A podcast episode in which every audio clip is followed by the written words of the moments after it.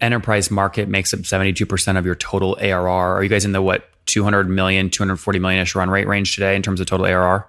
We're smaller than that. Okay. When do you think you break 200? Can that happen this year? Is it next year or a year after?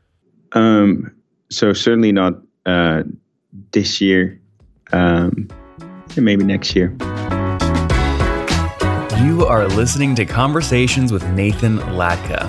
Now, if you're hearing this, it means you're not currently on our subscriber feed. To subscribe, go to getlatka.com. When you subscribe, you won't hear ads like this one. You'll get the full interviews. Right now, you're only hearing partial interviews. And you'll get interviews three weeks earlier from founders, thinkers, and people I find interesting.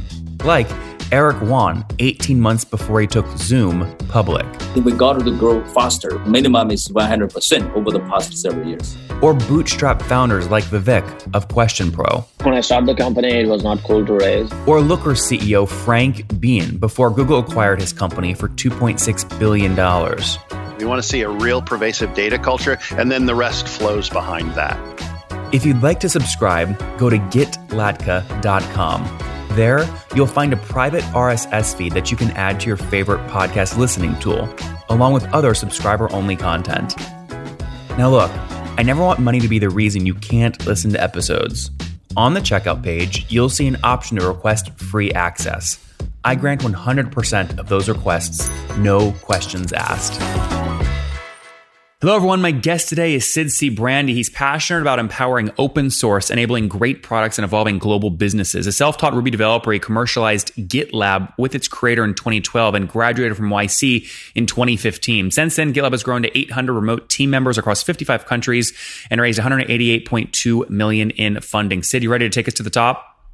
For sure. So I always hate celebrating funding because sometimes it just means a lot of dilution and a big zero at the end. Why'd you need to raise that much money to build the business? Uh, yeah, I think uh, you shouldn't celebrate funding or uh, like a high people count just by itself. We raised $268 million in our last round at a post valuation of 2.75 billion. Uh, so it was dilutive, but it wasn't too dilutive. And uh, we raised it because we want to make sure that every single part of GitLab gets to maturity. We have the best version control, the best CI on the planet, but we want to make sure that deploying, monitoring, and securing applications that that those parts of GitLab are also uh, best in class. Now, this round, uh, this was actually just, I mean, you just closed it earlier this month, correct? The 250? Yes. And so you, you had just raised prior to that, I think about what 120 million ish uh, from Goldman and between September and December last year, right? Yes. So, so what's the thinking behind? I mean, when I look at a round like this, right? Uh, what I think is, wow, there's a lot of liquidity in the private markets. Um, this is perfect for you. It's better than an IPO. You don't have to worry about all the administrative burden, a roadshow, and all that. It allows you to double down and focus. I mean, do you kind of view this as this was the alternative to an IPO, an easier alternative? Yes, it could be. Um, our plan is to become uh, a public company next year. And with this round, we kind of have optionality whether we're going to do an IPO or a direct listing. Yep. So we structured this round with a lot of different investors in it and with a lot of investors that are very familiar uh, in the public markets that are long term holders. So just to repeat what you already articulated, you said you raised about 250 and you said it was a 2.7 pre-money valuation? Uh, post. Post money. Okay, so you sold a, maybe a little, a tad more than 10% of the company. Exactly. And was did anything go to the secondary or was all balance sheet? This is uh, what we're talking about is all primary. All prime. Okay, and that means all to the balance sheet, correct?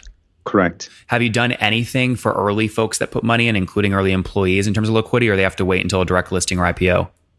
We did one at the D round, uh, so the previous round, and we're looking at another one um, based on this round. Can you explain how that worked in the D round? There's a lot of CEOs at 60, 70, 80 million in ARR doing these $100 million rounds, and they're never quite sure how to structure the liquidity option for early folks. How did you structure it in your D round to the extent you can share?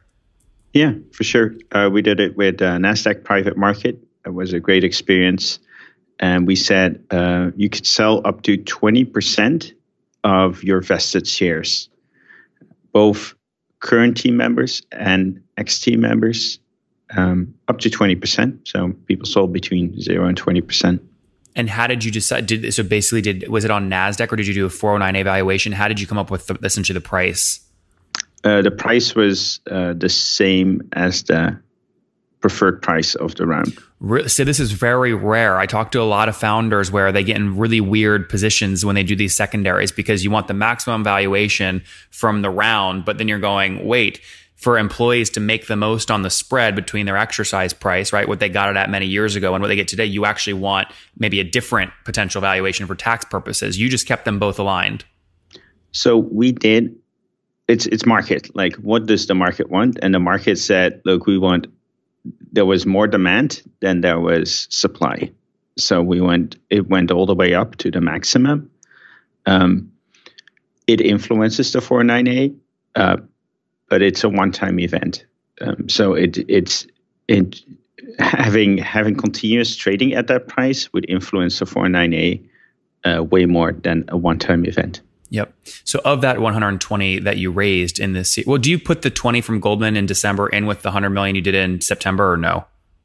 Uh, no, that, that that was separate round. Totally, we now raised 400, more than 420 million. Yeah, because you just did 268 million. But going back to September, what I'm trying to get at that September 19th. Oh, sorry. Yeah, those numbers. No, the public numbers. We always try to talk about the public, uh, the primary fundraise, never about the secondary, because I think if you talk publicly, it's about we raise this money. People going to assume it's the primary fundraise, and also that's what people care about. People care about are you a sustainable company? As in, do you have the money to get to a cash flow break even? When and I, that's what you're signaling. So I, I think it's, um, I think it's better to just talk about the amounts in the primary fundraise when you're announcing a fundraise. What I'm trying to get at, Sid, is how many people decided not to sell versus so, took some chips off the table. Like how much money from those rounds actually went out from people that did decide to sell.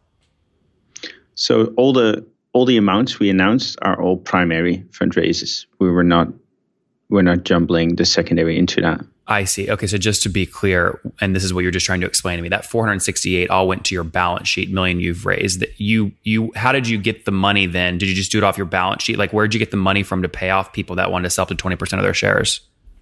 Uh, additional like investors, mostly investors who participated oh. in the round.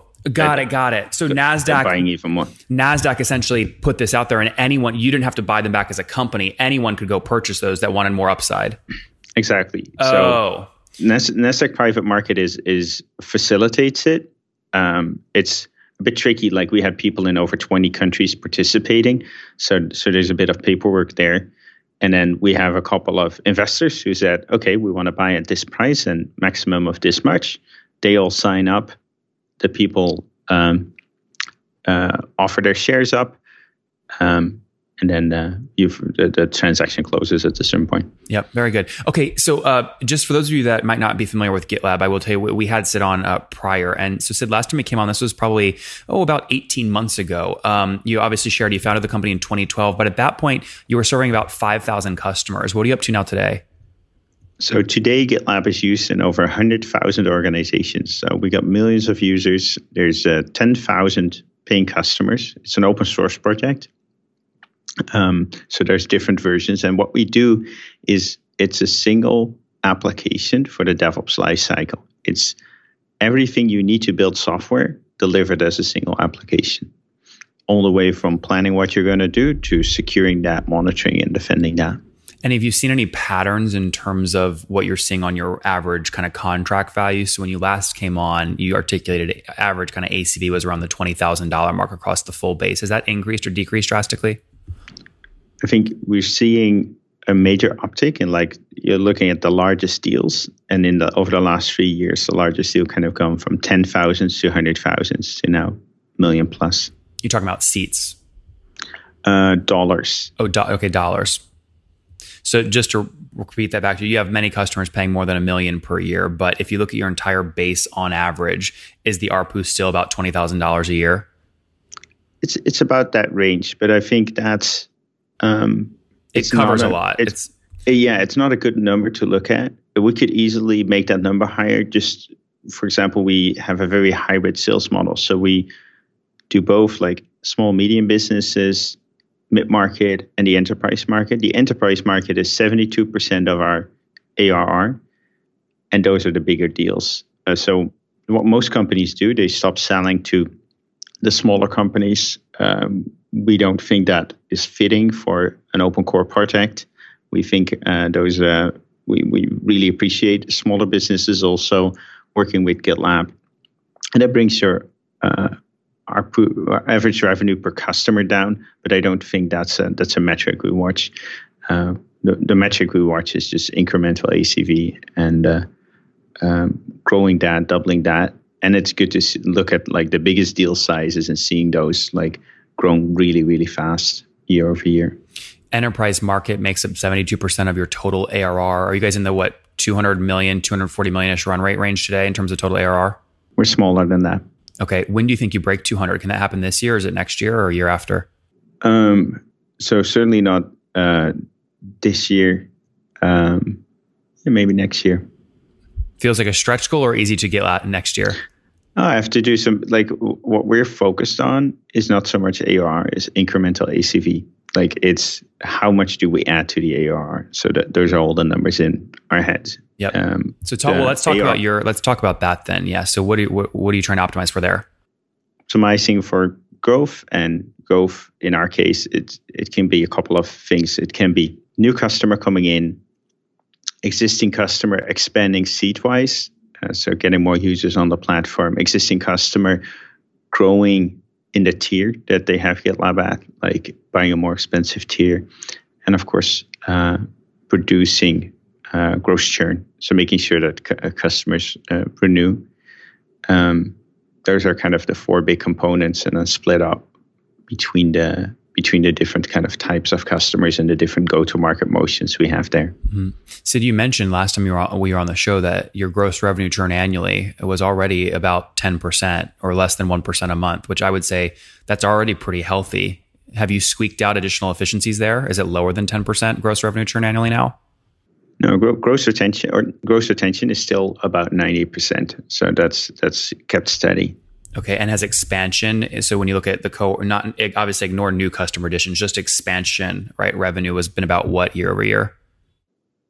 Net expansion has been absolutely amazing, and it's way north of 150 percent. And 150 percent would already be kind of best in class if you look at public companies. So it's been amazing to see. For example, Goldman Sachs is a customer, and we came in and they said, "Look." If if you're doing really well in nine months, we're going to be a thousand users, and then two weeks later we're 1500 users. Now there are over 5000 users. Um, it's we have a product that makes it so much easier for the developers, the operations people, and the security people in a company that we don't have to push it. As soon as the company says, okay, we allow people to use that, people flock towards it every company is like they have DIY ops, we call it. They they put together their own platform from all kinds of solutions that are pretty good by themselves, but the big problem is integrating all of it. If you have an update to your application, you don't want to go to 15 tools and take two weeks.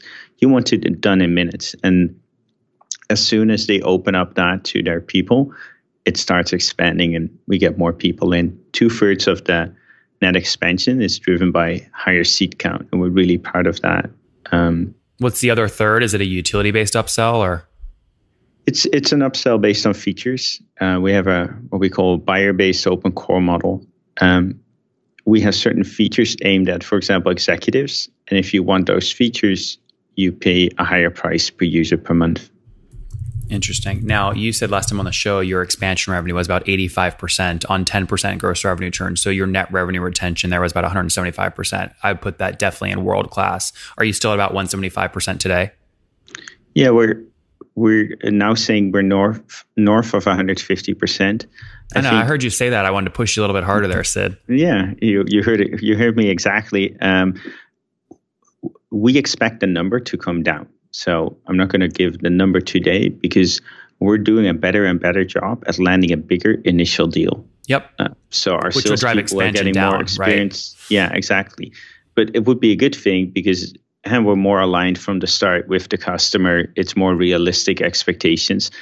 the the number is kind of too high, and we want it down. But people regard it as a good number, and anytime a good number comes down, uh, that's seen as something yeah, but so bad. one, 175. I mean, I would say you are an anomaly, right? I, I rarely see above 140, right? And I've done 3,000 of these interviews. I mean, 175 would have to come down over time as you get more market share. There's just no way. we we expected it to come down. It hasn't come down yet, but we'll we'll keep trying better at landing that initial deal. There, not a bad statement to make. Talk to me about CAC. When you look at obviously your different cohorts, I don't want to talk on a dollar basis because obviously that will vary widely based off the cohort you're selling in your sales motion. But when you look at the payback period you're optimizing for in each of your cohorts, is there a typical month range that is, is consistent across all of them? it's um, our goal is to make sure that as soon as the customer pays their first invoice, which is like uh, a month or two after after we signed the deal, that we get back the customer acquisition costs. So that's like a magic number of one 1.0. And I think we've uh, sometimes you hit that, and sometimes you don't. And it really depends if we're in expansion mode with our sales force. Like we're growing, we were kind of behind hiring salespeople. So you do a great, you hire a lot of extra salespeople, and then it dips below 1.0. And then Because they have to ramp up. They have to hit up, get up to quota. Exactly, they have to ramp up. There's a, about eight to nine months ramp up time where they uh, where they go from zero to 100 percent of quota uh, per month. And is there are, are, is the kind of average new sales rep that has a quota? Is the bookings ARR target north of a million bucks? So average is a really um, Your new hire, new hire in an enterprise cohort. I, I, yeah, in enterprise cohort because we got like we got inside salespeople, etc. So quotas are all the way from three hundred thousand to uh, two million. based off which cohort they're selling in. Um, yeah, what, what is their what is their geo? How experienced are they, etc. Uh, so we really differentiate there. But yeah, for an enterprise salesperson uh, making uh, making like quarter of a million or more, uh, it's uh, it's it's north of a million dollars Yeah. incremental ACV. And so is that really what you're optimizing for? If the full OTE is going to be 250,000 base plus commission, you want to see at least 5x that in terms of what the booking target is. So you have 5x salesperson profitability no matter the cohort. we don't think in it like that. Well, um, so it will be like 4x to 5x, but we don't think of it like that. What we want to do is we want to pay a competitive wage. We want to make sure we can attract the people we want to attract, and uh, and want to make sure that it's realistic. We want our goals to have 80% of our salespeople on 100% or more of quota. That's good. So so those are the two things. How many quota carrying reps are you at now today? I think native quota carrying. I'd have to look that up. So you can, you what you can do is Google GitLab team, um, and you get to a page that lists our entire team, and you can slice and dice it exactly how you want it. So I see that just now we have 900 team members. This page is like Old. updated, updated multiple times per day. Um, so Is 900 just- accurate? Yes, this is the most accurate number we have. Um, and then I'm going to go to sales, native quota carrying. That's 55 people. There you go. And how many engineers? Let's see if we make that assortment. Um, engineering function is 393 people and 143 vacancies. There you go. So, so good folks, they're hiring, right? There you go. We're hiring every everywhere. We have over 200 total vacancies.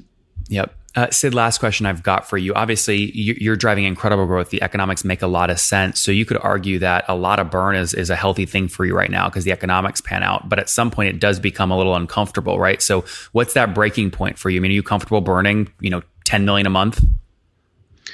I don't think it's about the absolute dollar amount. I think you want to stay on the healthy side of the rule of 40. Um, you want to make sure that uh, your EBITDA combined with your um, your growth rate is f- north of 40%. Uh, we decided last year after the last fundraise to invest uh, heavily in product. We're the leading provider of like a single application DevOps tool we want to make sure that we capitalize on a on a giant market opportunity. But I think a, a year, two years from now, we want to stay north of that rule of forty and and keep driving that.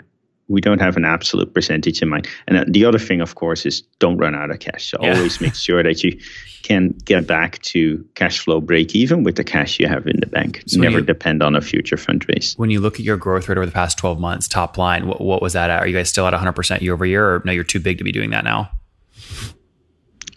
Um, I think last time we talked, uh, we were closer to 200%. Um, and I think we're at uh, 140 today. Okay. Now, la- la- last time we spoke, and this this number can't, I don't think is is accurate. I must have captured something inaccurately, but it, it sounded like you were around 100 million bucks in ARR about a year and a half ago. Was that accurate? No, that was not. Accurate. That was too high. Yep. Yeah, yeah. Okay, good. All right. Um, so 200% year over year growth from 2017 to 2018, 140% year over year growth 2018 to you know finishing out 2019 here so on that growth rate what you're basically telling me is you're happy and comfortable spending up to um, you know well basically negative 100% ebitda margin because 100 negative 100 plus 140 puts you above e40 correct uh, yes and we're not even uh, yeah that, that, that would be the conclusion and I'm gonna I'm gonna guess here. You're about to say you're not even close to that. Uh, how, how, what what's the EBITDA margin right now? I, I think we're we're more like working on that uh, longer term. Um, so I, I don't view it as such. Like we we, we want to make sure that um, we, so software is is a funny business, and the the questions we ask ourselves when we invest is like, are we going to see a return on this investment? The capital is relatively affordable to get right now. Are we going to see a return? And um, this fiscal, we're spending fifty million dollars in development costs, like engineers f- shipping more functionality in the product. And our question is, okay, are we going to see a big multiple on that? And so far, the, the, the answer seems to be yes. Our customers really need this functionality and they need it yesterday. So that's our reason for uh, investing in it. And as we come closer to becoming a public company and eventually being one, Sid, before we wrap up with the famous five, uh, again, you just closed 268 million, right, in your Series E. Was there a general target in terms of your, you know, you made that, you raised that money, and you're planning for 18 months of burn, or 36 months of burn, or six months of burn? What time frame were you raising for? Would you say? We raised a round that will be comparable to the amount we would raise if we would go public next year. That was the goal. Mm-hmm. But what does that mean? I understand that, but what does that mean in terms of runway you're buying yourself to keep driving growth? A year? I'd, I'd, like to say infinite runway because we always make sure we can get back to cash flow uh, break even based on the money we have. So every time we've raised, it wasn't it wasn't to like make sure we expand our runway. The runway is always infinite. We always make sure we can get back. Um, so every time you raise, it's like, wow, the we we see a really high multiple on like the features we ship on our R&D investments. So let's raise more money and invest more in R&D. Uh, so it's it's not a runway conversation. And is the market rewarding you? So if you raise it a two point six, uh, two, sorry, two point six billion dollar valuation in terms of valuation multiple on revenue, I mean, it sounds, I mean, north of twenty x. Yes. Very good. All right, Sid, let's wrap up with the famous five. Number one, favorite business book. Uh, still high output management. You have good memory. Number two, is there a CEO you're following or studying? Just so many great uh, CEOs. Name an um, off the record one, not a traditional one.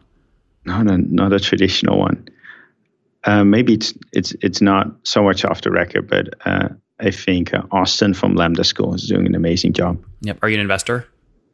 I'm not, but uh, I um, I gave money to them. You're hiring? I was going to say you're, you're hiring from them? No, I gave money to them. I gave a million bucks to him. Just to what, um, donate? Kind of, yeah. There's no tax benefit for you to doing that. It's just kindness of your heart. No, well, want, it's it's it's never kindness. What what it is is I had the same idea for uh, a remote education, um, but I with one twist to it. I think also people should get paid to follow an education because there's very few people who can take forego nine months of income.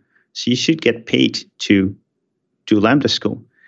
And um, so I'm talking to him like I said, look, you're doing exactly what I thought I, I should be that should exist in the world, and I thought I had to do it. Can you please do the stipends as well? And he's like, well, we need money for that. We need to hire a CFO and, and need some money kind of to to to take that risk. I said, okay, I'll supply that money. It will save me a lot of time not having to do that myself. So he did it, and uh, he's they're now doing that. They um, they're doing more than two million in stipends uh, this year. I love that. Um, so and he's he's an amazing CEO. Uh, so it's it's great to see that, and it's very exciting to think about what this could mean in the world in in in generating more income for people. Yeah, I mean, I always say when I'm on these cable stations debating the future of work, and I say, "What's you know, how do you solve student debt?" I say it's Lambda School. That's how you solve student debt. It's Lambda School. Exactly. Number three, what's your favorite online tool for building your company? Uh, GitLab, GitLab Pages, Besides your GitLab own, Oh, uh, Slack, Zoom, and Google Docs. Number four, how many hours of sleep you get every night?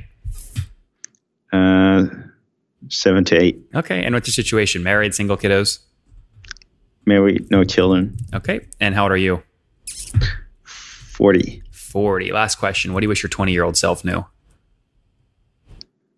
It's all going to be okay. Guys, there you have it. GitLab has raised $468 million last uh, last round, 250 million at a $2.6, $2.7 billion pre-money valuation, more than a 20x multiple on their ARR. This sets them up to either do an IPO or do a direct listing as soon as next year. Uh, they also offered us obviously secondaries via the NASDAQ private market where folks could sell up to 20% of their vested shares. But most importantly, they're investing $50 million and pushing additional code to add value to their customers. Now over 10,000 customers, hundreds of thousands of companies, millions of users. Sid, thank you for taking us to the top. Uh, thank you. And just to be clear, the secondaries, there's no public secondary market for GitLab, and people are not allowed to sell outside of the people we invite. We're not soliciting any investments, and uh, please don't trade in, talking, in talking, GitLab stock until talk, we're public. Talking like an I, talking like a, a CEO about to be uh, about to be public. Sid, thanks again. Thank you.